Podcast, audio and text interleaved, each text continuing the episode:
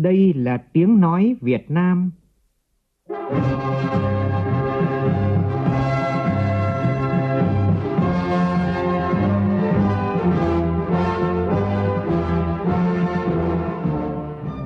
Việt Nam. Tiếng nói Việt Nam phát thanh từ Hà Nội, thủ đô nước Cộng hòa xã hội chủ nghĩa Việt Nam.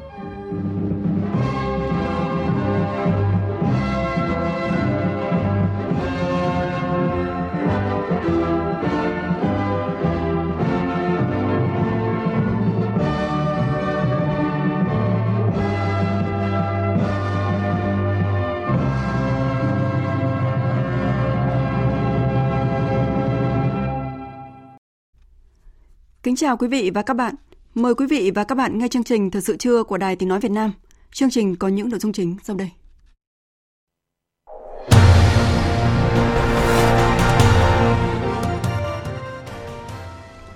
Thủ tướng Chính phủ Phạm Minh Chính chủ trì họp trực tuyến với tỉnh Kiên Giang và Tiền Giang về công tác phòng chống dịch COVID-19. Khai mạc phiên họp thứ 3, Ủy ban Thường vụ Quốc hội với nhiều nội dung quan trọng chuẩn bị cho kỳ họp thứ 2 Quốc hội khóa 15. Thành phố Hà Nội gấp rút xây dựng phương án nới lỏng các biện pháp kiểm soát dịch bệnh sau ngày 21 tháng 9 này. Trong phần tin quốc tế, Triều Tiên thông báo tiến hành phóng thử tên lửa hành trình tầm xa. Hàn Quốc, Nhật Bản và Mỹ theo dõi sát tình hình sau thông báo này. 3 ứng cử viên tranh cử vị trí Thủ tướng Đức có phiên tranh luận thứ 2 trên truyền hình.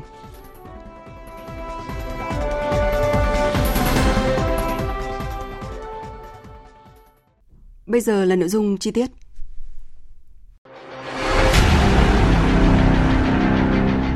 Đẩy lùi Covid-19, bảo vệ mình là bảo vệ cộng đồng.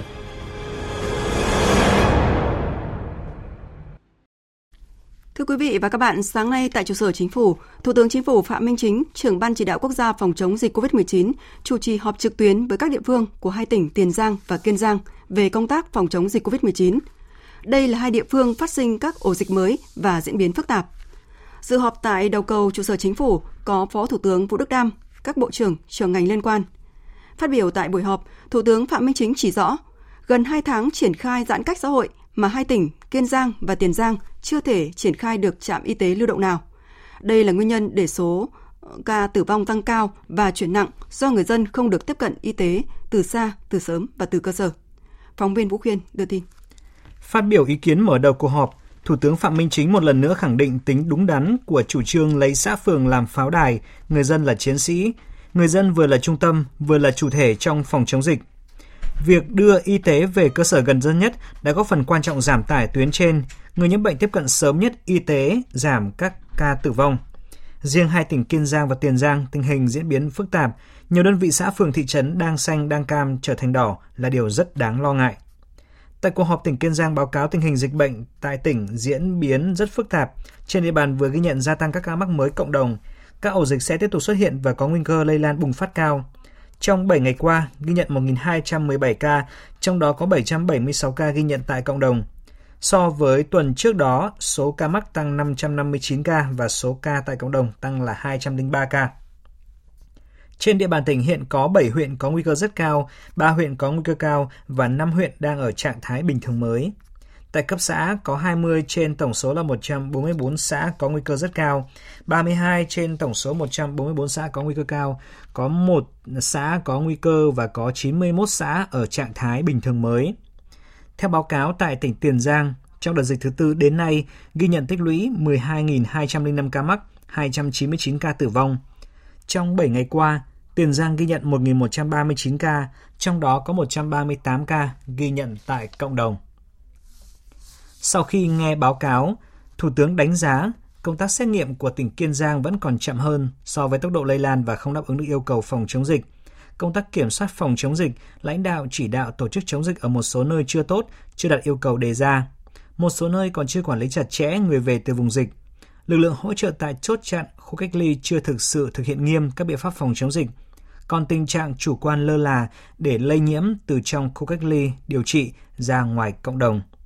Thủ tướng phê bình tỉnh Kiên Giang và Tiền Giang gần 2 tháng triển khai giãn cách xã hội rồi mà cả hai vẫn chưa triển khai được trạm y tế lưu động nào, đặc biệt là tại tỉnh Kiên Giang, khi trao đổi với lãnh đạo tỉnh này đã bộc lộ rõ những hạn chế. 13 xã nguy cơ cao này thì anh đã triển khai được trạm xã lưu động chưa, xuống cấp xã chưa? Dạ chưa đấy. Đây là nguyên nhân. Đấy thì cái bài học của anh là phải tiếp cận y tế sớm, rồi phân loại sớm. Thế nhưng mà lại không triển khai cái trạm xã lưu động ở dưới cấp xã phường này để cho người dân được tiếp cận y tế nhanh nhất, sớm nhất ngay tại từ cơ sở, xã phường, thị trấn, thì nó mới giảm cái tử vong, giảm cái ca chuyển nặng, giảm cái ách tắc ở những tuyến trên. Nói thì rất hay, cứ là 3 tuyến rồi 4 tuyến, nhưng mà tổ chức thực hiện 3 tuyến, 4 tuyến thế nào thì lại không có. Đây là cái điểm rất mấu chốt. Xét nghiệm thì nói là 5 lần, 5-7 vòng, thế nhưng mà 5-7 vòng trong vòng cả 2 tháng giãn cách thì có ý nghĩa gì? Đây là cái điểm yếu mà các ông chí phải nhanh chóng khắc phục.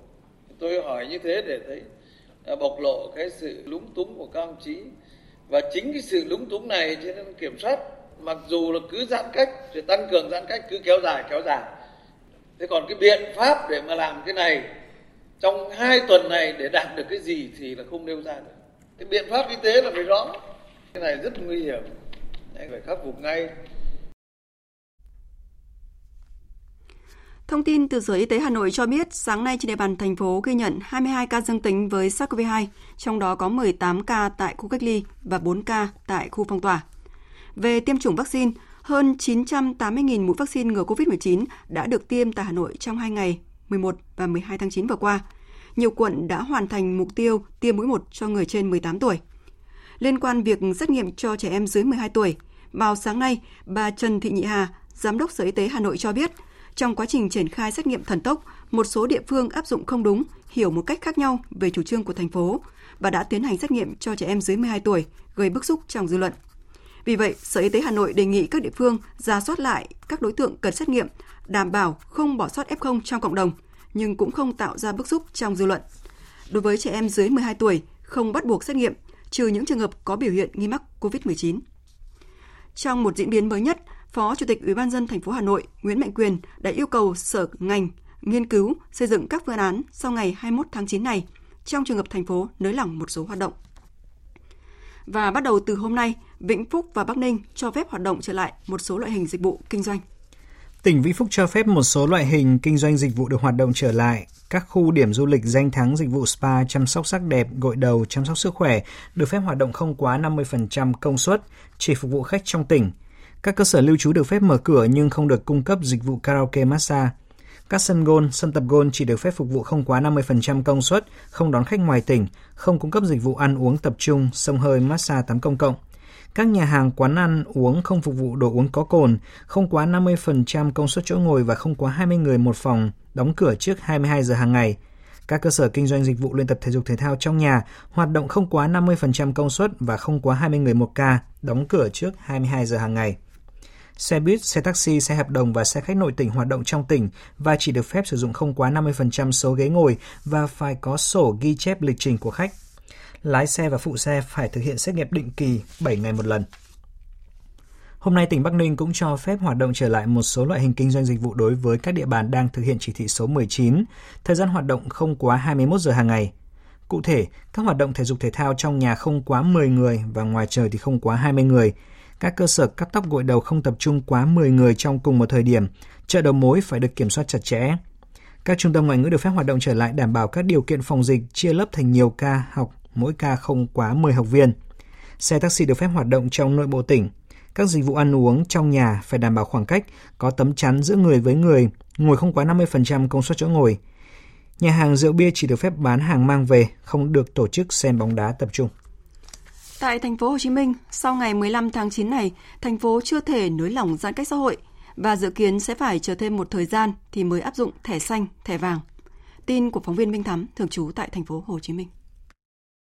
Theo ông Dương Anh Đức, Phó Chủ tịch Ủy ban Nhân dân TP.HCM, từ ngày 15 tháng 9 đến cuối tháng 9, TP.HCM vẫn sẽ cơ bản thực hiện giãn cách xã hội theo chỉ thị 16 và 16+, ngoại trừ một số địa phương có tình hình dịch bệnh ổn định hơn như Cần Giờ, Củ Chi, quận 7 thì có thể áp dụng chỉ thị 16- hoặc chỉ thị 15+. Phó Chủ tịch Ủy ban Nhân dân TP.HCM cũng cho biết, TP.HCM đang nghiên cứu việc áp dụng thẻ xanh, thẻ vàng hoặc hình thức tương tự để nới lỏng điều kiện giãn cách cho một số đối tượng an toàn. Tuy nhiên, hiện dữ liệu tiêm chủng của người dân thành phố trên các nền tảng công nghệ vẫn chưa được cập nhật đầy đủ, đồng bộ. Ngoài ra, trong những ngày này, TP.HCM đang đẩy nhanh tiến độ tiêm vaccine cho người dân và theo khuyến cáo của Bộ Y tế thì sẽ cần một thời gian để vaccine tạo được kháng thể, phát huy hiệu quả. Với các lý do đó, thì TP.HCM cơ bản sẽ chưa thể nới lỏng giãn cách vào ngày 15 tháng 9 này và sẽ thực hiện theo tiêu chí an toàn đến đâu thì mở cửa đến đó. Trong khi đó, thành phố Đà Nẵng đang nới lỏng một số hoạt động, cho phép người lao động ở các khu công nghiệp có thể trở lại làm việc và đảm bảo một cung đường, hai điểm đến. Thế nhưng, nhiều doanh nghiệp vẫn thực hiện nghiêm phương châm 3 tại chỗ nhằm giữ vững vùng xanh, đặt sức khỏe của người lao động lên hàng đầu. Ghi nhận của phóng viên Phương Cúc, thường trú tại miền Trung. Hiện nay đã có nhiều chính sách nới lỏng cho doanh nghiệp, có thể chọn phương án cho công nhân đi làm theo hình thức một cung đường, hai điểm đi đến. Nhưng công ty Vinatech Quốc tế chi nhánh Đà Nẵng vẫn thực hiện phương án 3 tại chỗ nhằm tránh đứt gãy dây chuyền sản xuất khi có nhiều công nhân ở trọ tại vùng đỏ. Bà Thần Thị Kiều Oanh, Phó Giám đốc công ty Vinatech Quốc tế chi nhánh Đà Nẵng cho biết, dù chi phí bỏ ra lớn nhưng công ty quyết tâm giữ vững vùng xanh nhà xưởng, duy trì sản xuất liên tục. Tôi vẫn phải bắt buộc là thực hiện cái chương trình giữ vững vùng xanh và giữ vững 3 tại chỗ. Thì tôi vẫn đang theo dõi cái tình hình chống dịch của chính quyền Đà Nẵng ở phía bên ngoài và sự mở rộng nhịp nhàng các cái giao thương để an toàn, không có gây ảnh hưởng tới cái vấn đề rằng là dịch bùng phát lại. Tôi hy vọng rằng là đến cái ngày 15 tháng 9 là chính quyền thành phố Đà Nẵng hoàn toàn có thể khống chế dịch. Xác định chung sống với dịch COVID-19, nhiều doanh nghiệp mong muốn đẩy nhanh tiến độ tiêm vaccine phòng COVID-19 mũi 1, mũi 2 cho người lao động trong các khu công nghiệp để đảm bảo chuỗi cung ứng hàng hóa, không đứt gãy hoạt động sản xuất. Ông Trần Văn Tị, Phó trưởng ban quản lý khu công nghệ cao và các khu công nghiệp Đà Nẵng cho biết, để bảo vệ vững chắc vùng xanh, chính quyền thành phố đang ưu tiên tiêm vaccine cho người lao động tại các doanh nghiệp. Hiện đã có gần 80% công nhân làm việc trong các khu công nghiệp Đà Nẵng được tiêm vaccine phòng COVID-19 mũi 1. Có một số doanh nghiệp tiếp tục thực hiện mô hình 3 tại chỗ khi có đủ điều kiện về ăn ở, phòng dịch cho công nhân. Theo ông Trần Văn Tị, đây là sự lựa chọn khó khăn nhưng đảm bảo giữ vững an toàn doanh nghiệp, vùng xanh, ổn định sản xuất. Bây giờ cũng còn cái doanh nghiệp thực hiện 3 tại chỗ do doanh nghiệp họ nâng cao cái ý thức phòng chống dịch của họ. Họ biết là khi tại doanh nghiệp họ có một cái ca nhiễm bị thiệt hại rất lớn, phải ngừng sản xuất, phải tốn kinh phí rồi rất là nhiều thứ. Cho nên họ làm như thế là để bảo vệ họ.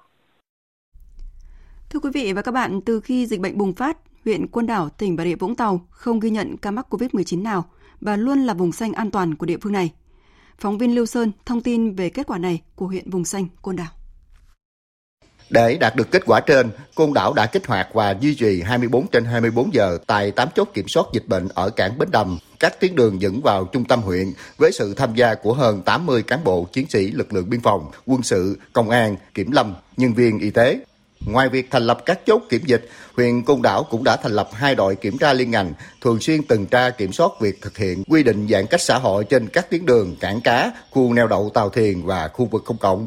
Đại úy Võ Minh Tâm, trưởng trạm kiểm soát biên phòng Bến Đầm, huyện Côn Đảo cho biết, các lực lượng tổ chức trực chốt xuyên suốt, không để sót lọt bất cứ một người nào đặt chân lên đảo mà không đủ điều kiện an toàn về phòng chống dịch. Thường xuyên làm công tác tuần tra kiểm soát khu vực ở vịnh Bến Đầm, ở khu dân cư số 10.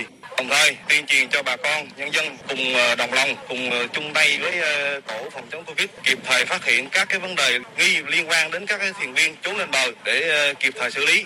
Đến nay, đã có hơn 70% người dân huyện Côn Đảo được tiêm vaccine phòng COVID-19 với hơn 10.760 liều được cấp phát.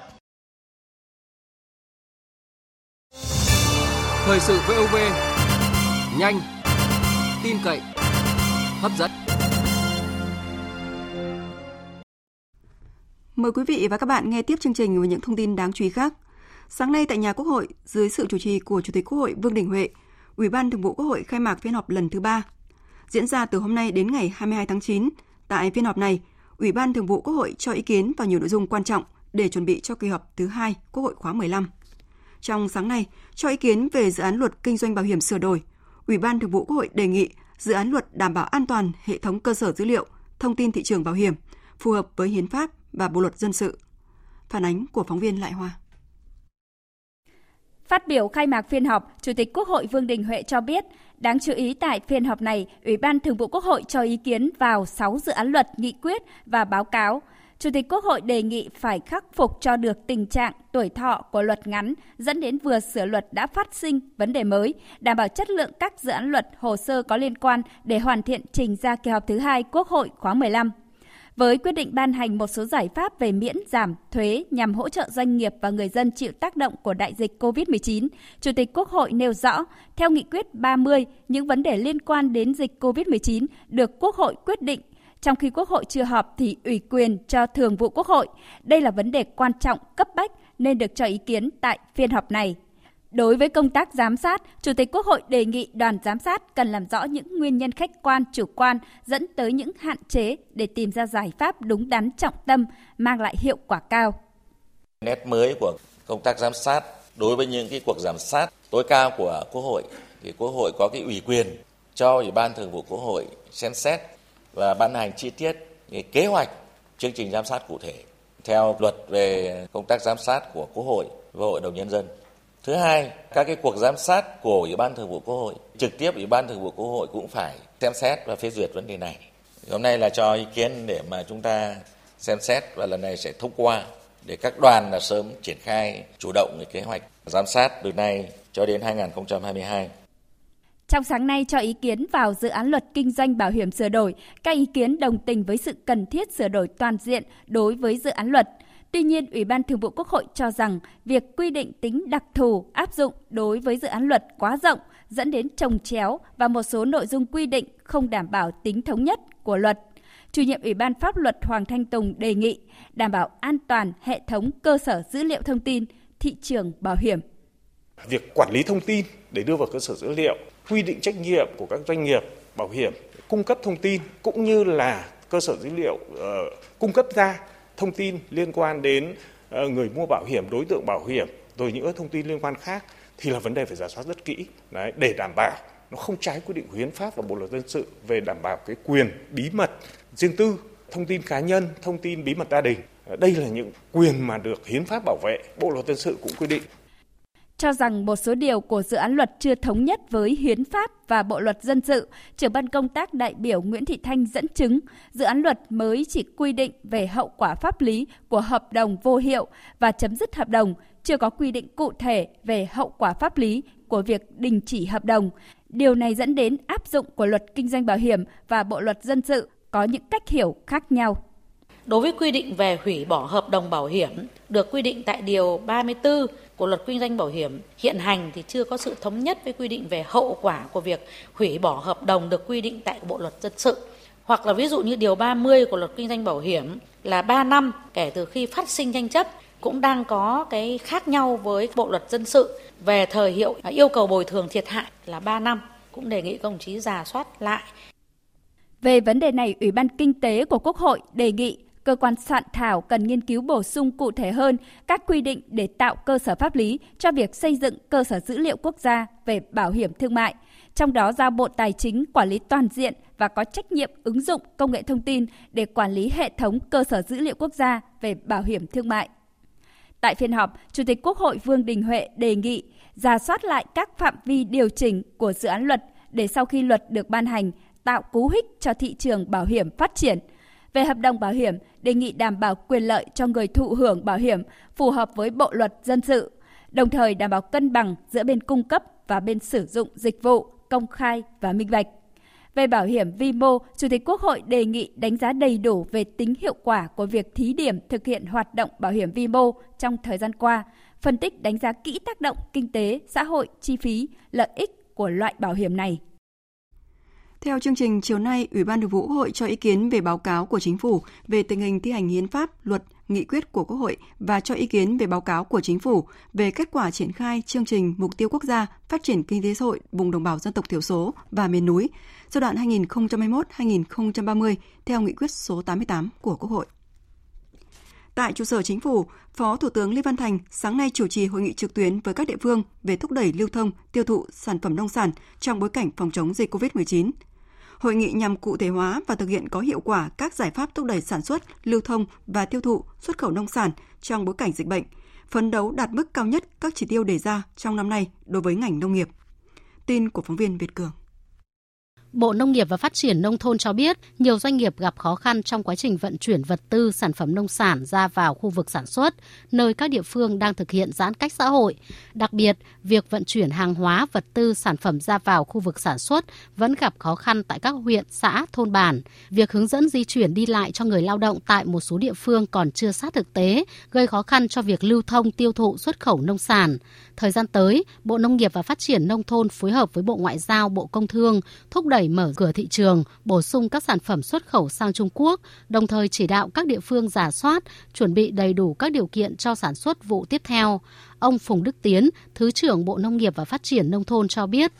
Đẩy mạnh sản xuất đối với các tỉnh mà không chết được Covid để chúng ta sẽ có một cái nguồn tiêu thụ tại địa phương, đồng thời khi Covid được khống chế thì có cái phần để hỗ trợ cho các tỉnh, đặc biệt các tỉnh phía Nam để lưu thông, để giải quyết quyết liệt hơn cái ách tắc về tiêu thụ nông sản.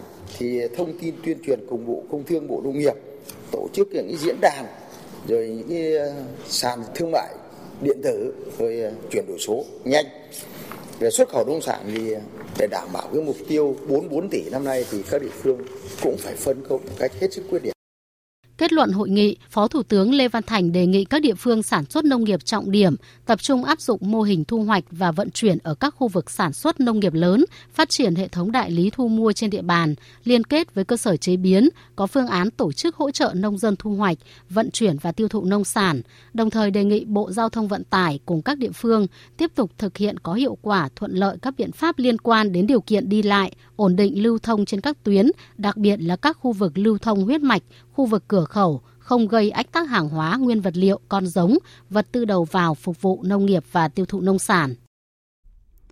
Sáng nay tại Trung tâm Phát thanh Quốc gia số 58 phố Quan Sứ, Hà Nội diễn ra lễ trao giải thưởng Tiếng nói Việt Nam năm nay. Tham dự lễ trao giải có Ủy viên Trung ương Đảng, Tổng giám đốc Đài Tiếng nói Việt Nam Đỗ Tiến Sĩ. Tin của phóng viên Phương Thoa. Đây là năm thứ 5 Đài Tiếng nói Việt Nam tổ chức và trao giải thưởng Tiếng nói Việt Nam, thu hút sự tham gia của các đơn vị trong toàn đài. Năm nay, Đài Tiếng nói Việt Nam đã trao 5 giải A, 9 giải B, 11 giải C, 3 giải cho nghệ sĩ, phát thanh viên, người dẫn chương trình, cùng 10 giải khuyến khích ở các thể loại phát thanh, truyền hình, báo in, báo điện tử, công trình nghiên cứu, công trình sáng tạo, giải thưởng cho phát thanh viên, người dẫn chương trình, lĩnh vực sáng tác, biểu diễn nghệ thuật. Phó Tổng Giám đốc Đài Tiếng nói Việt Nam Trần Minh Hùng cho biết, Giải thưởng Tiếng nói Việt Nam năm 2021 có nhiều tác phẩm thể hiện tinh thần cả nước đồng lòng chống dịch COVID-19 với những góc nhìn, cách thể hiện khác nhau.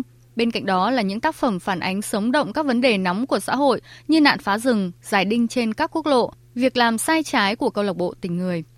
Năm nay mỗi một cái loại hình so với lại mọi năm thì đều có cái chất lượng cao hơn và đặc biệt là số lượng tác phẩm tham gia nhiều hơn. Nhưng phát thanh năm nay thì có rất nhiều cái đặc biệt, truyền hình cũng vậy, báo điện tử, báo in, rồi các loại hình khác. Một cái năm mà phải nói là phóng viên của Đài Tiếng nói Việt Nam phải dấn thân tác nghiệp ở trong những cái tâm dịch, ở những cái vùng từ bão lũ, những lĩnh vực phải nói là rất nhiều vấn đề của đời sống xã hội. Giải A thể loại phát thanh được trao cho Ban Thời sự với chương trình tổng hợp COVID-19 không chỉ là dịch bệnh. Kênh VOV Giao thông với tác phẩm Nhức nhối đinh tặc và nạn phá xe trên quốc lộ 1. Báo điện tử VOV đạt giải A với loạt phóng sự điều tra, kẽ hở luật đất đai. Kênh truyền hình kỹ thuật số VTC1 với chương trình Vượt sóng 2020. Và một giải A cho công trình nghiên cứu sáng tạo được trao cho Trung tâm Nghiên cứu và Ứng dụng Công nghệ Truyền thông với công trình nghiên cứu xây dựng hệ thống quản lý văn bản đi và đến của Đài Tiếng nói Việt Nam. Tiếp theo là thông tin về tình hình mưa lũ sau bão số 5 tại một số địa phương. Hoàn lưu áp thấp nhiệt đới suy yếu từ bão số 5 đã gây mưa to, gió mạnh cấp 8, cấp 9, giật cấp 11, làm hàng chục ngôi nhà bị hư hỏng tại huyện đảo Lý Sơn, tỉnh Quảng Ngãi. Tin của cộng tác viên Hữu Danh, thường trú tại miền Trung. Sáng nay, cán bộ Ban Chỉ huy phòng chống thiên tai huyện Lý Sơn đã tổ chức thống kê thiệt hại. Đối với nhà, người dân bị tốc mái, hiện giao các cơ quan đơn vị kịp thời hỗ trợ cho người dân sớm lập lại mái nhà, không để hộ nào thiếu ăn, thiếu chỗ ở. Bà Phạm Thị Hương, Chủ tịch Ủy ban Nhân dân huyện Lý Sơn cho biết, địa phương đã giao cho thôn, khu dân cư nắm lại thông tin toàn bộ các hộ dân có nhà bị tốc mái. Sau đó, huyện sẽ huy động lực lượng quân đội giúp đỡ không để các hộ này lâm cảnh màn trời chiếu đất. Chúng tôi cũng giao cho cơ quan quân sự huyện sẽ nắm tình hình các cái hộ dân có nhu cầu thì sẽ đến trợ giúp và giúp đỡ. Chúng tôi cũng đề nghị ở các cái khu thôn là nắm tình hình, nếu người ta có nhu cầu để thực hiện cái nhiệm vụ là che chắn nhà ở khỏi mưa gió ướt thì sẽ giúp đỡ. Hầu như là các cái hộ dân này là nhà mà chúng tôi cũng không để cho bị ướt. Nếu họ có nhu cầu là chúng tôi sẽ khắc phục ngay, không phải là để cho họ phải khó khăn trong cái việc mà chỗ ở, chỗ ăn. Ngoài 15 hộ dân bị tốc mái thì hệ thống cây xanh nhiều cổng chào bị ngã đổ, 100 hecta hành bị dập lá. Nhiều đoạn đường Đông Nam đảo bị bong tróc. Bão số 5 làm đảo Lý Sơn thiệt hại gần 37 tỷ đồng. Sáng nay, lãnh đạo Ủy ban nhân dân huyện Nam Đông, tỉnh Thừa Thiên Huế cho biết, sau bão số 5, huyện Nam Đông thống kê có 34 người dân ở các xã trên địa bàn bị mất liên lạc do đi rừng làm nương rẫy nhiều ngày. Phóng viên Lê Hiếu thông tin. Địa phương đã tích cực cùng gia đình tìm cách liên lạc với nhóm người này. Đến sáng nay, huyện Nam Đông đã liên lạc với 22 người, còn 12 người chưa liên lạc được. Những người này khi vào rừng thường gùi theo lương thực cho 10 đến 15 ngày và có lán trại trong rừng. Hiện nay, trên địa bàn huyện Nam Đông, lượng mưa đã giảm nên có thể họ vẫn an toàn. Chính quyền huyện Nam Đông vẫn đang tiếp tục tìm cách liên lạc với 12 người này. Trước đó, tại huyện A Lưới, đồn biên phòng cửa khẩu A Đớt, Bộ Chỉ huy Bộ đội Biên phòng tỉnh Thừa Thiên Huế cùng các lực lượng chức năng cứu hộ 5 người dân bị cô lập do nước lũ dâng cao. 5 người dân địa phương này đi làm nương rẫy trong rừng vào sáng 12 tháng 9. Đến chiều cùng ngày, khi đang chuẩn bị lội qua sông A Sáp để về nhà, thì lũ trên sông dâng lên quá nhanh khiến 5 người này bị kẹt lại giữa rừng, không thể về nhà. Lực lượng bộ đội biên phòng đã có mặt để ứng cứu, đưa 5 người này vượt sông về nhà. Ông Lê Thanh Hồ, Phó Chủ tịch Ủy ban nhân dân huyện Nam Đông, tỉnh Thừa Thiên Huế cho biết. Huyện có cả công điện cụ thể là cấm bà con vào rừng để sản xuất, để cắt mây, để hái lá. Hiện nay là tất cả các cụm dân cư đều có loa phát thanh cho công tác tuyên truyền cho bà con. Trong số 34 người dân hiện nay còn ở trong rừng thì họ đi trước mưa bão, cho nên họ không nắm được tình hình. Trước khi họ đi, họ với lượng thực phẩm của họ là ít nhất là từ 10 đến 15 ngày. Dự báo tình hình mưa lũ còn diễn biến phức tạp, Văn phòng Thường trực Ban Chỉ đạo Trung ương về phòng chống thiên tai yêu cầu các địa phương tiếp tục rà soát khu vực có nguy cơ lũ quét, sạt lở đất, thấp trũng, triển khai các phương án đảm bảo an toàn, quản lý, hướng dẫn việc ra khơi của các tàu cá, đảm bảo an toàn phù hợp, vận hành điều tiết và triển khai các biện pháp đảm bảo an toàn hồ chứa và hạ du. Tiếp theo sẽ là những thông tin dự báo thời tiết các vùng miền trên cả nước. Trung tâm Dự báo Khí tượng Thủy văn Quốc gia cho biết là hôm nay ở khu vực Trung Bộ vẫn còn chịu ảnh hưởng của hoàn lưu áp thấp nhiệt đới suy yếu từ cơn bão số 5. Do đó, khu vực từ Quảng Trị đến Thừa Thiên Huế tiếp tục có mưa to đến rất to với lượng mưa phổ biến từ 100 đến 200 mm, có nơi trên 200 mm. Khu vực từ Thanh Hóa đến Quảng Bình có mưa vừa mưa to, có nơi mưa rất to. Lượng mưa phổ biến từ 50 đến 150 mm cả đợt, có nơi trên 150 mm. Hôm nay thì ở khu vực Tây Nguyên và Nam Bộ cũng có mưa rào và dông, cục bộ có mưa vừa mưa to với lượng mưa từ 20 đến 50 mm, có nơi trên 70 mm. Mưa vẫn tập trung chủ yếu vào chiều và tối. Trong mưa dông cần đề phòng khả năng xảy ra lốc sét, mưa đá và gió giật mạnh. Đặc biệt cần đề phòng nguy cơ xảy ra lũ quét, sạt lở đất, khu vực vùng núi và ngập úng cục bộ tại khu vực vùng trũng thấp ven sông. Về nhiệt độ, hôm nay chỉ có khu vực Tây Nguyên là nơi có nền nhiệt thấp nhất cả nước, không vượt quá 30 độ. Còn các khu vực khác đều trong khoảng từ 31 đến 34 độ, ban ngày nhiều nơi có nắng gián đoạn. Riêng Bắc Bộ, trong đó có thủ đô Hà Nội, có nắng nhiều vào buổi trưa và đầu giờ chiều, nhiệt độ cao nhất có nơi trên 35 độ.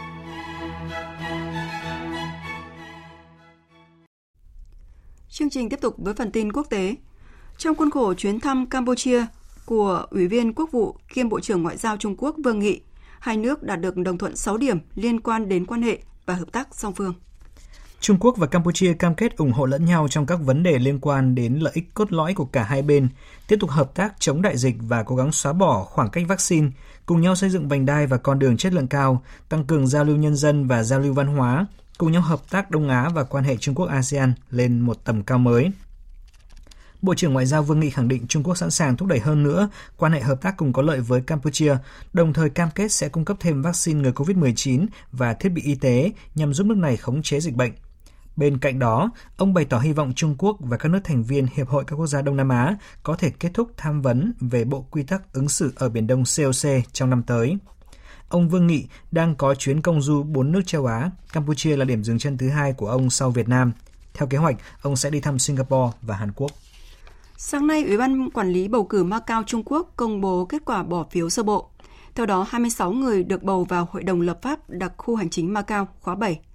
Tin của phóng viên Đài Tiếng nói Việt Nam thường trú tại Trung Quốc. Cuộc bỏ phiếu bầu chọn thành viên Hội đồng lập pháp đặc khu hành chính Macau kết thúc vào 21 giờ ngày 12 tháng 9. 320.000 cử tri Macau đã tham gia bỏ phiếu để lựa chọn ra các đại biểu đại diện quyền lợi của mình và tỷ lệ cử tri tham gia bầu cử trực tiếp đạt hơn 43%. Theo công bố của EAC, trong số 26 thành viên được chọn, có 14 người được bầu trực tiếp, 12 người được bầu gián tiếp và 7 thành viên còn lại của Hội đồng lập pháp sẽ do trưởng đặc khu Macau bổ nhiệm sau 15 ngày khi kết quả bầu cử cuối cùng được công bố. Nhiệm kỳ của Hội đồng lập pháp Macau khóa 7 kéo dài 4 năm và sẽ bắt đầu từ tháng sau. Truyền thông địa phương cho biết, người dân Macau mong muốn Hội đồng lập pháp Macau khóa mới sẽ có năng lực quản lý mạnh mẽ xã hội Macau và đưa Macau ngày càng phát triển. 3 ứng cử viên hàng đầu đại diện cho 3 đảng phái lớn tại Đức đã có phiên tranh luận thứ 2 trên truyền hình vào tối qua theo giờ địa phương. Vào thời điểm chỉ còn 2 tuần nữa sẽ diễn ra cuộc tổng tuyển cử liên bang tại Đức để chọn ra chính phủ mới và người sẽ thay thế bà Angela Merkel trên cương vị thủ tướng Đức. Phóng viên Quang Dũng, thường trú Đài Tiếng nói Việt Nam tại Pháp, theo dõi khu vực Tây Âu, đưa tin. 3 ứng cử viên là các ông Olaf Scholz, đại diện Đảng Dân chủ xã hội SPD, ông Armin Laschet, lãnh đạo Đảng Dân chủ Thiên chúa giáo CDU và bà Annalena Baerbock, lãnh đạo Đảng Xanh, đã tập trung tấn công các điểm yếu của nhau. Bước vào phiên tranh luận với vị thế là người đang dẫn điểm trong các cuộc thăm dò dư luận, ông Olaf Scholz đã đối mặt với nhiều chỉ trích từ 2 đối thủ còn lại về việc Đảng SPD để ngỏ khả năng liên minh với Đảng cánh tả, vốn được xem là chống NATO và Liên minh châu Âu. Ngoài ra, ông Olaf Scholz cũng bị tấn công trong các chủ đề chống rửa tiền và trốn thuế sau các vụ việc trong thời gian qua tại Đức, do ông Olaf Scholz đang là đương kim Bộ trưởng Tài chính Đức. Tuy nhiên, ông Olaf Scholz đã đứng vững trước các chỉ trích. Có một điều rất rõ là bất cứ ai muốn tham gia vào chính phủ Đức cũng cần phải có một quan điểm rõ ràng rằng họ phải ủng hộ sự hợp tác Liên minh Đại Tây Dương, phải tuyên bố NATO là không thể thiếu đối với an ninh của nước Đức và nước Đức cần phải hoàn tất nghĩa vụ đối với liên minh. Họ phải ủng hộ và bảo vệ một liên minh châu Âu mạnh mẽ. Ngay sau khi cuộc tranh luận truyền hình kéo dài khoảng 90 phút kết thúc, một cuộc thăm dò ngắn của kênh truyền hình ARD cho thấy ông Olaf Scholz tiếp tục giữ vững lợi thế so với 2 đối thủ còn lại, với khoảng 41% số phiếu thăm dò ủng hộ ông Olaf Scholz làm thủ tướng Đức so với 27% dành cho ông Armin Laschet và 25% dành cho bà Annalena Baerbock. Sáng nay, truyền thông nhà nước Triều Tiên đưa tin nước này đã phóng thử thành công loại tên lửa hành trình tầm xa chiến lược mới, được đánh giá là loại có khả năng mang đầu đạn hạt nhân. Tổng hợp của biên tập viên Tỉnh Nam. Hãng thông tấn Triều Tiên KCNA nhấn mạnh, các tên lửa vừa phóng thử nghiệm đã đánh trúng mục tiêu cách 1.500 km trước khi rơi xuống vùng biển nước này. Đây là vũ khí chiến lược có ý nghĩa quan trọng và tạo ra sức mạnh răn đe đối với các mối đe dọa quân sự thù địch. Hiện giới quân sự Hàn Quốc đang phối hợp cùng đồng minh Mỹ để tìm hiểu chi tiết vụ phóng thử này. Trong khi, Bộ Chỉ huy Ấn Độ Dương-Thái Bình Dương của quân đội Mỹ cũng thông báo đã nhận được báo cáo, đồng thời chỉ trích hành vi phát triển khả năng quân sự của Triều Tiên tạo ra các mối đe dọa cho các quốc gia láng giềng và quốc tế. Chánh văn phòng nội các Nhật Bản Kato Katsunobu cũng đã lên tiếng quan ngại về các báo cáo thử tên lửa hành trình tầm xa mới của Triều Tiên, nhấn mạnh 3 bên Mỹ-Nhật Hàn đang phối hợp xem xét tình hình. Vụ thử diễn ra không lâu sau khi Hàn Quốc tiến hành các vụ phóng thử tên lửa đạn đạo liên lục địa, song chỉ mang đầu đạn thường từ tàu ngầm mới hạ thủy. Triều Tiên hôm qua đã gọi những động thái quốc phòng mới của Hàn Quốc là hành động nấp sau tấm màn hòa bình để mài dao nhằm vào người anh em. Bán đảo Triều Tiên đang nóng vì các vụ thử tên lửa của cả Triều Tiên và Hàn Quốc sau một thời gian dài im ắng. Đặc phái viên về Triều Tiên của Mỹ, Nhật, Hàn đã tiến hành nhiều cuộc họp trong những tuần gần đây để tìm cách đưa Triều Tiên trở lại bàn đàm phán, nhưng vẫn chưa có chuyển biến. Theo kế hoạch, hôm nay các đặc phái viên của Mỹ và Hàn Quốc đều có mặt tại thủ đô Tokyo của Nhật Bản để tiếp tục công việc của mình. Dù chưa đạt được tiến bộ, song đặc phái viên Mỹ về Triều Tiên ông Sung Kim đã nhiều lần bày tỏ muốn gặp giới chức Triều Tiên mà không có điều kiện tiên quyết. Chúng tôi hy vọng rằng Triều Tiên sẽ phản ứng tích cực với sự tiếp cận của chúng tôi và lời đề nghị gặp nhau ở mọi nơi, mọi lúc mà không cần điều kiện tiên quyết. Chúng tôi hy vọng rằng sẽ nhận được phản ứng tích cực về đề xuất một cuộc gặp sớm.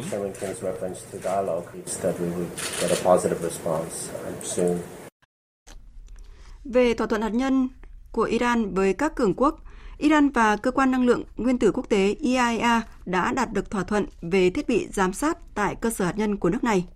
Đây được xem là bước đi quan trọng mở đường cho việc nối lại các cuộc đàm phán tái khôi phục thỏa thuận hạt nhân năm 2015 giữa Iran với các cường quốc trên thế giới, trong đó có Mỹ, vốn bị đình trệ từ tháng 6 vừa qua. Tổng hợp của biên tập viên Hồng Nhung. Phát biểu tại cuộc họp báo sau cuộc gặp với Giám đốc Cơ quan Năng lượng Nguyên tử Iran, Tổng Giám đốc Cơ quan Năng lượng Nguyên tử Quốc tế Rafael Grossi nêu rõ, Iran đã đồng ý để IAEA tiếp cận thiết bị giám sát tại cơ sở hạt nhân của nước này. Cụ thể, quốc gia Hồi giáo Iran cho phép các thanh sát viên quốc tế lắp thẻ nhớ mới vào camera giám sát tại các địa điểm hạt nhân nhạy cảm của nước này. Thẻ nhớ cũ sẽ được niêm phong và lưu giữ ở Iran dưới sự giám sát chung của IAEA và Iran. Giám đốc Cơ quan Năng lượng Nguyên tử Iran Mohammad Eslami cũng đã xác nhận thông tin trên, song không cung cấp thêm chi tiết, chỉ nói rằng cách thức và thời gian thực hiện quyết định sẽ do hai bên thỏa thuận. Chúng tôi đã nhất trí sẽ cho phép một đội ngũ kỹ thuật tới Iran để thay thế thẻ nhớ của thiết bị giám sát camera và triển khai các biện pháp cần thiết khác có liên quan. Điều phối viên các cuộc đàm phán hạt nhân Iran của Liên minh châu Âu, Giám đốc chính trị Enrique Mora nhấn mạnh, thỏa thuận sẽ mang lại cơ hội cho các hoạt động ngoại giao hạt nhân Iran. Phát biểu trước báo giới trước khi rời Iran, Tổng Giám đốc Cơ quan Năng lượng Nguyên tử Quốc tế Rafael Grossi cũng đã nhấn mạnh rằng điều quan trọng hiện nay là các cuộc đàm phán cần được nối lại càng sớm càng tốt. Theo các nhà phân tích, mặc dù sự nhượng bộ của Iran trong thỏa thuận lần này vẫn còn ở mức khiêm tốn, song đây là bước đi quan trọng góp phần đảo ngược sự chỉ trích của các nước phương Tây đối với Iran trong cuộc họp của IAEA dự kiến diễn ra trong tuần này. Hiện các nước phương Tây đang cân nhắc thúc đẩy một nghị quyết lên án Iran và gây sức ép lên IAEA tại cuộc họp. Ngoại trưởng Cộng hòa Séc Kulhanek hôm qua tuyên bố nước này sẽ không công nhận Taliban nhưng sẽ duy trì liên lạc với lực lượng này. Phát biểu trước khi tới các tiểu vương quốc Ả Rập Thống Nhất và Ả Rập Xê Út, Ngoại trưởng Kulhanek nêu rõ nước này phải chấp nhận sự thật là Taliban nắm quyền lãnh đạo tại Afghanistan. Tuy nhiên, Séc không công nhận Taliban trong mọi trường hợp, nhưng việc duy trì một số kênh liên lạc với lực lượng này là cần thiết. Cùng ngày, Thủ tướng Hy Lạp Mitsotakis tuyên bố nước này sẽ tìm cách ngăn chặn nguy cơ xảy ra một làn sóng người Afghanistan di cư chạy trốn khỏi chế độ Taliban, đồng thời Hy Lạp cần thêm sự trợ giúp của Liên minh châu Âu trong vấn đề này.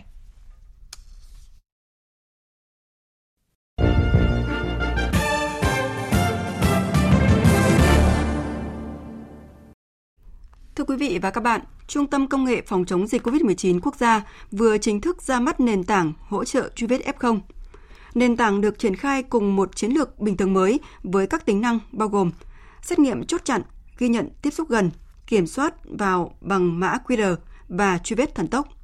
Chiến lược này được xem như cánh cửa để mở ra giai đoạn bình thường mới trong cuộc chiến với đại dịch COVID-19 mà chìa khóa là công nghệ. Thưa quý vị và các bạn, cho tới nay, 20 nền tảng công nghệ hỗ trợ phòng chống dịch COVID-19 đã được giới thiệu trong cẩm nang phòng chống dịch COVID-19.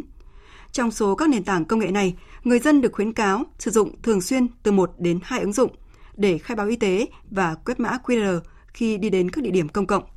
Đây cũng là các nền tảng góp phần truy vết các trường hợp tiếp xúc với ca bệnh F0. Nhiều ứng dụng tạo ra sự đa dạng cho người dùng lựa chọn. Tuy nhiên, việc có quá nhiều các app ứng dụng đã khiến người dân và ngay cả cơ quan quản lý bị rối. Sự bất tiện này đang dẫn tới tình trạng các ứng dụng công nghệ phòng chống dịch COVID-19 thời gian qua chưa thực sự hiệu quả. Phóng viên Mai Hạnh sẽ đề cập nội dung này ngay sau đây. Sau khi tải cái ứng dụng VHD này về, em nhấn vào cái ứng dụng. Cách đây khoảng 2 tháng, chị Nguyễn Mỹ Phương ở Định Công, Thanh Xuân, Hà Nội thuộc diện đi từ vùng dịch về, cần phải cách ly tại nhà. Chị Phương được hướng dẫn sử dụng ứng dụng VHD để khai báo y tế và thường xuyên bật tính năng định vị GPS trên điện thoại di động. Không chỉ khai báo y tế này, cập nhật tình trạng sức khỏe hàng ngày mà tôi còn được hướng dẫn sử dụng một cái ứng dụng VHD để nhận diện khuôn mặt. Thì trong cái thời gian cách ly thì tôi cũng được hướng dẫn cài thêm một số ứng dụng khác. Tôi sử dụng cái này cũng rất là thuận tiện, có thể thông báo được tình hình sức khỏe hàng ngày. Cho nên là bây giờ đi đâu thì tôi cũng có thể dùng được điện thoại để quét mã QR. Chắc hẳn các ứng dụng công nghệ trong phòng chống dịch COVID-19 cũng sẽ đem lại hiệu quả cao nếu như ai cũng dùng thường xuyên liên tục như chị Phương. bởi chỉ cần bật Bluetooth, các nền tảng cho phép phát hiện các ca F0 tiếp xúc gần 2 mét. Tuy nhiên, nếu đã cài phần mềm VHD để quét mã QR như chị Phương thì không cần phải cài Bluezone, nên nếu một người khác dùng một phần mềm khác chẳng may tiếp xúc gần F0 cũng không thể nhận cảnh báo. Một bất cập khác là không phải nơi nào cũng chấp nhận ứng dụng mà người dân đã cài đặt mà yêu cầu họ phải cài phần mềm khác, như trường hợp của anh Đặng Sơn Hà từng gặp khi đến khám tại một bệnh viện. Tôi đã đến Viện Huyết học Trung ương, mọi người yêu cầu là nếu mà anh muốn hiến máu thì anh phải cài Bluezone. Tại sao lại là Bluezone mà không phải phần mềm khác? Mặc dù lúc đấy tôi đã sử dụng các cái công cụ như là nCoV rồi. Có lẽ câu hỏi tại sao của anh Hà cũng đang là thắc mắc của bất cứ ai khi đi đến những địa điểm công cộng, bởi có nơi thì sử dụng Bluezone, có nơi lại dùng nCoV, VHD. Đó là chưa kể, ngay sau khi Bộ Công an yêu cầu kiểm soát việc di chuyển nội địa bằng cách khai báo trên sứckhoe.dâncưquốcgia.gov.vn để lấy mã QR rồi quét tại các chốt kiểm soát, đã có không ít người sử dụng không thể khai báo nhanh chóng tới gần 30 đề mục, dẫn đến việc ùn tắc tại các chốt kiểm soát. Như vậy, việc khai báo y tế, khai báo di chuyển nội địa cũng như hơn 20 ứng dụng công nghệ phòng chống dịch COVID-19 khác đang khiến người sử dụng cảm thấy có sự chồng lấn, dù vẫn khai báo những thông tin cơ bản như nhau, cùng với trả lời có hoặc không, gây bối rối, khó khăn cho người sử dụng. Thống kê sơ bộ, có đến hơn 20 ứng dụng hỗ trợ chống dịch. Bluezone để khai báo y tế, truy vết tiếp xúc gần, quét mã QR tại các địa điểm công cộng, hỗ trợ khai báo khi xét nghiệm COVID-19. Ứng dụng nCoV giúp khai báo y tế, quét mã QR. VHD được sử dụng khai báo y tế và là nền tảng để quản lý cách ly y tế. Trên tờ khai y tế.vn, người dân cũng có thể khai báo y tế và sau khi khai báo sẽ có một mã QR cá nhân, nên có thể in mã QR này và mang theo trong trường hợp không có điện thoại di động. Tiêm chủng covid19.gov.vn là nền tảng quản lý tiêm chủng giúp người dân, các cơ quan, tổ chức thực hiện đăng ký tiêm chủng và tra cứu kết quả tiêm chủng. Sổ sức khỏe điện tử cũng là một ứng dụng giúp người dân có thể khai báo thông tin cá nhân, đăng ký tiêm chủng nhanh chóng. Và đây là suy nghĩ của người sử dụng. Mới đây khi khai báo trên đường, tôi cũng tìm hiểu và thực hiện theo. Tôi đã có mã QR chụp lại trên điện thoại. Tuy nhiên khi khai báo để lấy mã QR này, tôi cũng ghi lại tên tuổi, địa chỉ, chứng minh nhân dân. Nói chung là đến giờ thì cũng không biết nên dùng trong trường hợp nào. Nhiều ứng dụng có thể quét được mã QR, khai báo các thông tin trong việc phòng chống dịch COVID-19. Tôi cũng không hiểu vì sao không kiểm soát mã QR khi di chuyển bằng chính những ứng dụng mà tôi đang dùng trên điện thoại. Tôi sử dụng 3 ứng dụng phòng chống dịch trên điện thoại, nhưng giờ tôi chỉ dùng một vì tôi thấy là khai báo cũng khá là giống nhau. Tôi nghĩ có lẽ là nên có sự thống nhất khai báo trên một ứng dụng thôi. Thường thì tôi luôn quét mã QR trên ứng dụng nCoV. Thì khi đi làm thì cùng với giấy được cơ quan cấp, mới đây tôi còn khai báo thêm trên trang di chuyển nội địa gì đó. Tuy nhiên thì tôi thấy đa số là các ứng dụng hoặc trang web cần khai báo gần giống nhau, cũng không cần thiết. Việc ứng dụng công nghệ được xem là giải pháp quan trọng trong phòng chống dịch. Tuy nhiên, từ thực tế cho thấy, khi có quá nhiều các ứng dụng na ná nhau, không chỉ gây lãng phí mà còn khiến công tác phòng chống dịch kém hiệu quả, thậm chí là gây hệ quả. Khi chưa có một đầu mối thống nhất phát triển cũng như quản lý các ứng dụng công nghệ trong phòng chống dịch COVID-19, thì việc chồng lấn các tính năng tương tự nhau giữa những ứng dụng có tên gọi khác nhau chắc chắn không thể đem lại hiệu quả cho người sử dụng. Khi bị bắt buộc sử dụng mà không cảm thấy hiệu quả, thì người dùng sẽ chỉ bật các ứng dụng trên điện thoại khi bị kiểm tra theo cách đối phó. Thưa quý vị và các bạn, tại cuộc họp của Ban Chỉ đạo Quốc gia phòng chống dịch COVID-19 diễn ra vào cuối tuần qua, Thủ tướng Phạm Minh Chính đã giao Bộ Thông tin và Truyền thông chính thức công bố và triển khai các nền tảng công nghệ bắt buộc dùng chung trong toàn quốc trong phòng chống dịch COVID-19. Tất cả đều kết nối, liên thông các cơ sở dữ liệu hiện có, đặc biệt là dữ liệu dân cư. Thủ tướng yêu cầu thống nhất một app, ứng dụng trong phòng chống dịch COVID-19 để thuận tiện nhất cho người dân. Chương trình Thật sự trưa của Đài Tiếng nói Việt Nam tiếp tục với trang tin đầu tư tài chính và chuyên mục thể thao. Trang tin đầu tư tài chính. Biên tập viên Hà Nho và Bá Toàn xin chào quý vị và các bạn. Trang tin đầu tư tài chính hôm nay có những nội dung đáng chú ý sau.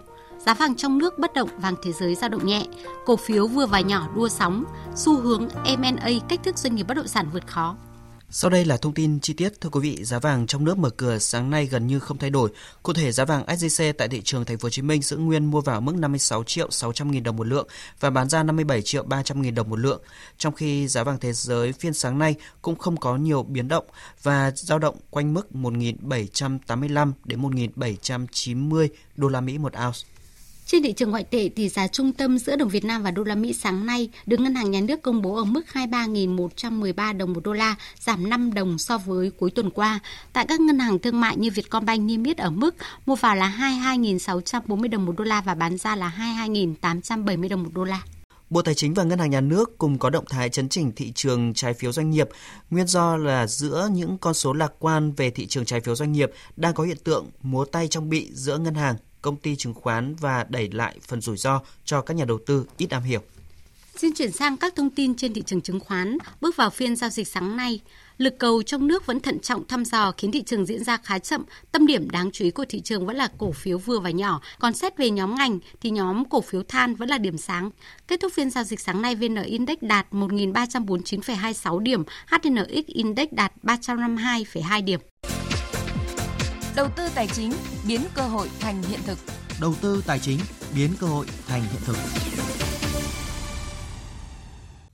Thưa quý vị và các bạn, trong điều kiện dịch bệnh bùng phát, rất nhiều doanh nghiệp bất động sản khó khăn phá sản. Tuy vậy, đây cũng là cơ hội cho những doanh nghiệp đẩy mạnh tái cơ cấu đầu tư. Hoạt động mua bán sáp nhập doanh nghiệp trong lĩnh vực này cũng được coi là bài toán chiến lược trong thời gian tới, nhất là từ năm 2022 trở đi, khi mà hoạt động mua bán sáp nhập trong lĩnh vực bất động sản đang diễn ra mạnh mẽ. Phóng viên Hà Nho phỏng vấn bà Nguyễn Thị Thanh Hương, Tổng Giám đốc Công ty Cổ phần Bất động sản Đại Phúc Len về nội dung này. Mời quý vị và các bạn cùng nghe. Thưa bà, doanh nghiệp bất động sản vượt qua khó khăn đại dịch thì theo bà cái cách nào ạ? Đại dịch là một cái hoàn cảnh bất khả kháng, bất ngờ, gần như là các cái doanh nghiệp phải đối mặt trong vòng 2 năm vừa qua. Chúng tôi cũng đã cố gắng hết sức thành lập một cái tổ gọi là ứng phó nhanh tại tập đoàn để mình theo sát tình hình diễn biến của dịch bệnh, cũng như mình đưa ra các cái giải pháp ứng phó rất là linh hoạt, phù hợp với tình hình thực tế. Trong cái tình huống là mình sẽ phải điều chỉnh lại các kế hoạch sản xuất kinh doanh của tập đoàn. Công trường thi công đang phải ngừng thi công, cũng như là cái việc mà triển khai các hoạt động trực tiếp tại văn phòng cũng đang tạm dừng.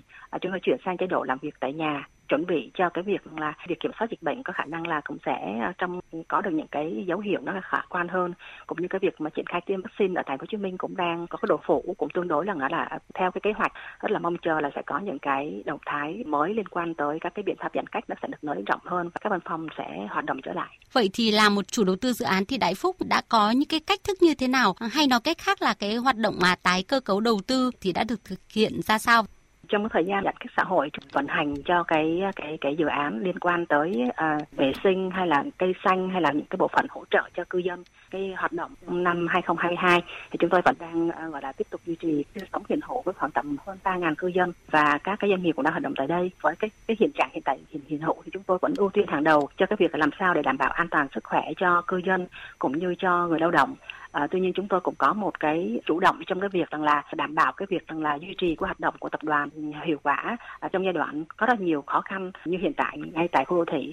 Chúng tôi cũng trong cái các bộ phận của văn phòng thì chúng tôi cũng vẫn duy trì các hoạt động theo kế hoạch mình đã đưa ra, theo cái lộ trình triển khai. Mặc dù thì những cái hoạt động gián trực tiếp đã đang bị gián đoạn, nhưng mà những cái hoạt động liên quan tới các phòng ban chuẩn bị cho cái kế hoạch của quý tư năm nay chúng tôi vẫn cố gắng duy trì một cách bình thường. Riêng về cái khối công trường thì chúng tôi buộc phải tạm dừng làm việc lại với nhà thầu để có cái kế hoạch tái khởi động lại. Thưa bà, là trong thực tế cũng là một cái cách thức để vượt qua khó khăn thì cái hoạt động mua bán sáp nhập doanh nghiệp, hợp tác đầu tư, cái cơ hội mở ra trong lĩnh vực bất động sản như thế nào ạ? Việc mà M&A đang là một cái chiến lược các tập đoàn đều quan tâm đến, thì đó là một cái giải pháp gia tăng cái nguồn lực để mà phát triển. Thì cái việc mà chọn giải pháp M&A cũng là một những cái giải pháp mang tính chiến lược để mà các doanh nghiệp, những doanh nghiệp khó khăn thì họ có thể gia tăng cái nguồn lực phát triển. Thì hiện tại giới bất động sản cũng là một lĩnh vực được đánh giá là về mặt lâu dài vẫn còn rất là tiềm năng, và các nhà đầu tư nước ngoài cũng rất là quan tâm tới lĩnh vực này, chứng minh là trong thời gian vừa qua thì giá trị M&A của bất động sản luôn luôn nằm trong top 3. Vâng ạ, xin trân trọng cảm ơn bà.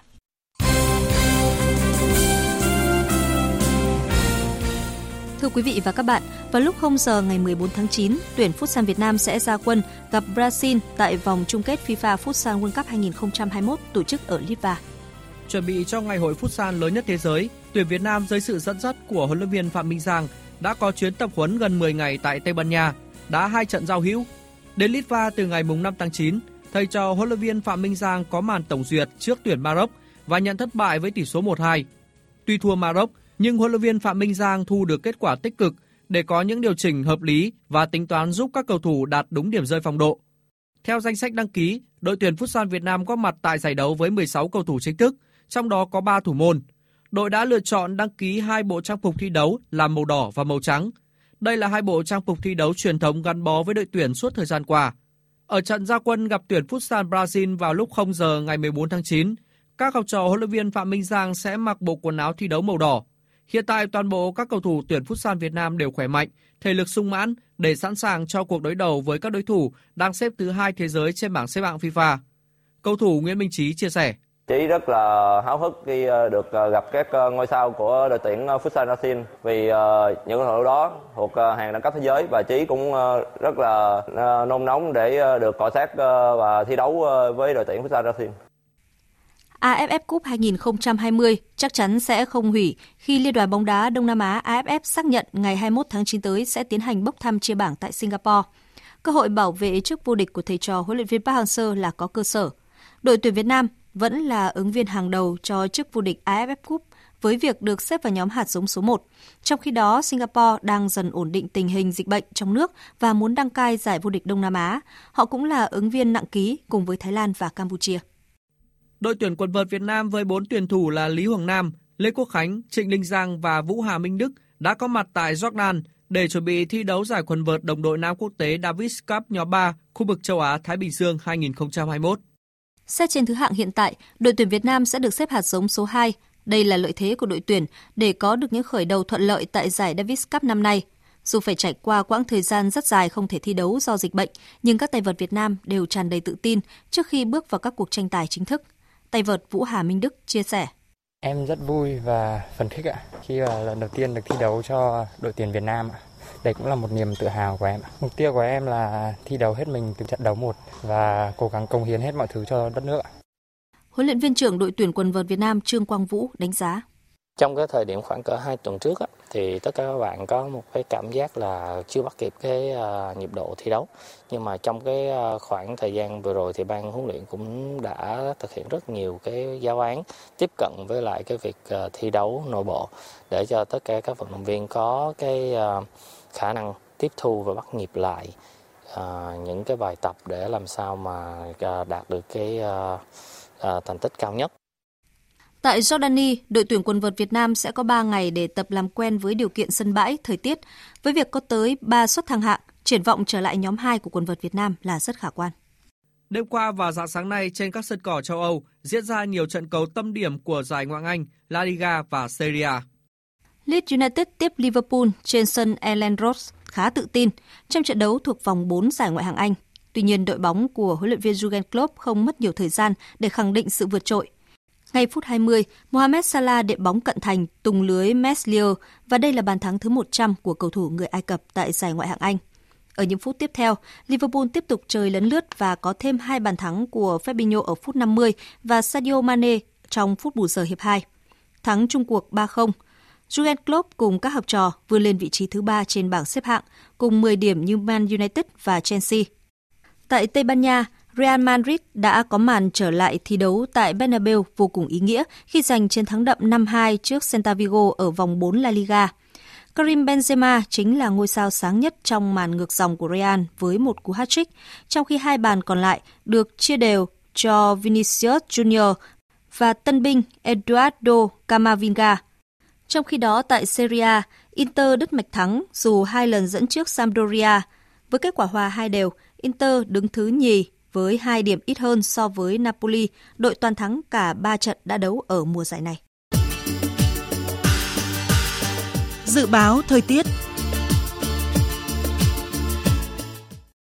Ngày hôm nay thì ảnh hưởng của hoàn lưu áp thấp nhiệt đới suy yếu từ cơn bão số 5 vẫn tiếp tục gây mưa cho khu vực Trung Bộ, đặc biệt là khu vực từ Quảng Trị đến Thừa Thiên Huế, có nơi mưa từ 100 đến 200 mm, có nơi trên 200 mm. Cần đề phòng các hiện tượng thời tiết nguy hiểm như lốc sét, mưa đá và gió giật mạnh, nguy cơ xảy ra lũ quét, sạt lở đất khu vực vùng núi và ngập úng cục bộ tại khu vực vùng trũng thấp ven sông. Còn ngay sau đây là bản tin dự báo thời tiết chi tiết cho các khu vực trên cả nước trong chiều và đêm nay. Phía Tây Bắc Bộ chiều nắng, có nơi nắng nóng. Đêm có mưa rào rải rác và có nơi có dông, gió nhẹ. Nhiệt độ từ 23 đến 35 độ, có nơi trên 35 độ. Phía Đông Bắc Bộ chiều nắng, có nơi nắng nóng. Chiều tối và đêm có mưa rào và dông rải rác. Gió Đông đến Đông Bắc cấp 2, cấp 3. Nhiệt độ từ 24 đến 35 độ. Các tỉnh từ Thanh Hóa đến Thừa Thiên Huế, phía Bắc chiều có mưa rào và dông rải rác, đêm có mưa vừa, mưa to và rải rác có dông. Phía Nam chiều có mưa vừa, mưa to và rải rác có dông, đêm có mưa rào và dông rải rác, gió Đông Bắc đến Đông cấp 2, cấp 3. Trong mưa dông có khả năng xảy ra lốc sét và gió giật mạnh, nhiệt độ từ 24 đến 33 độ, phía Bắc có nơi trên 33 độ. Khu vực từ Đà Nẵng đến Bình Thuận, chiều có mưa rào và dông rải rác, đêm có mưa rào và dông vài nơi. Phía Bắc gió Đông đến Đông Nam, phía Nam gió Tây Nam đến Nam cấp 2, cấp 3, nhiệt độ từ 24 đến 33 độ. Tây Nguyên có mưa rào và dông vài nơi, riêng chiều tối có mưa rào và rải rác có dông, cục bộ có mưa vừa mưa to, gió Tây Nam cấp 2, cấp 3, nhiệt độ từ 21 đến 30 độ.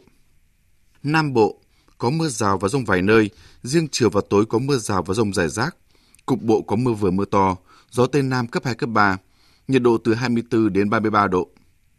Khu vực Hà Nội chiều nắng, có nơi nắng nóng, đêm có mưa rào và dông rải rác, gió Đông đến Đông Bắc cấp 2, cấp 3, nhiệt độ từ 25 đến 35 độ. Dự báo thời tiết biển, Vịnh Bắc Bộ có mưa rào rải rác và có nơi có dông, gió Đông Bắc đến Đông cấp 4.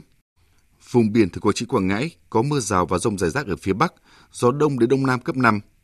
Khu vực Bắc Biển Đông có mưa rào rải rác và có nơi có dông, gió Nam đến Đông Nam cấp 4, cấp 5. Khu vực giữa Biển Đông, vùng biển từ Bình Định đến Ninh Thuận có mưa rào rải rác và có nơi có dông, gió Tây Nam đến Nam cấp 5. Khu vực Nam Biển Đông, khu vực quần đảo Trường Sa thuộc tỉnh Khánh Hòa, vùng biển từ Bình Thuận, Cà Mau có mưa rào và dông rải rác, trong mưa dông có khả năng xảy ra lốc xoáy, gió Tây Nam cấp 5. Khu vực quần đảo Hoàng Sa thuộc thành phố Đà Nẵng có mưa rào rải rác và có nơi có dông, gió Nam cấp 4, cấp 5. Vùng biển từ Cà Mau đến Kiên Giang và Vịnh Thái Lan có mưa rào và dông rải rác, gió Tây đến Tây Nam cấp 4, cấp 5.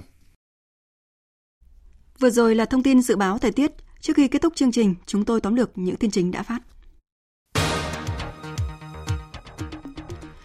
Chủ trì cuộc họp với hai địa phương là Kiên Giang và Tiền Giang về công tác phòng chống dịch COVID-19, Thủ tướng Phạm Minh Chính phê bình hai địa phương này khi gần 2 tháng triển khai giãn cách xã hội mà diễn biến dịch còn phức tạp. Nhiều vùng xanh trở thành vùng cam, vùng đỏ, vẫn chưa triển khai được trạm y tế lưu động. Từ đó, Thủ tướng yêu cầu tỉnh Kiên Giang và Tiền Giang phải điều chỉnh các giải pháp lãnh đạo, chỉ đạo, tổ chức thực hiện các biện pháp phòng chống dịch cho hiệu quả. Trong sáng nay cho ý kiến về dự án luật kinh doanh bảo hiểm sửa đổi, Ủy ban Thường vụ Quốc hội đề nghị dự án luật phải đảm bảo an toàn hệ thống cơ sở dữ liệu, thông tin thị trường bảo hiểm, phù hợp với hiến pháp và bộ luật dân sự. Triều Tiên sáng nay thông báo tiến hành vụ phóng thử tên lửa hành trình tầm xa. Ngay lập tức các nước đồng minh gồm Mỹ, Nhật Bản và Hàn Quốc lên tiếng bày tỏ quan ngại về động thái này.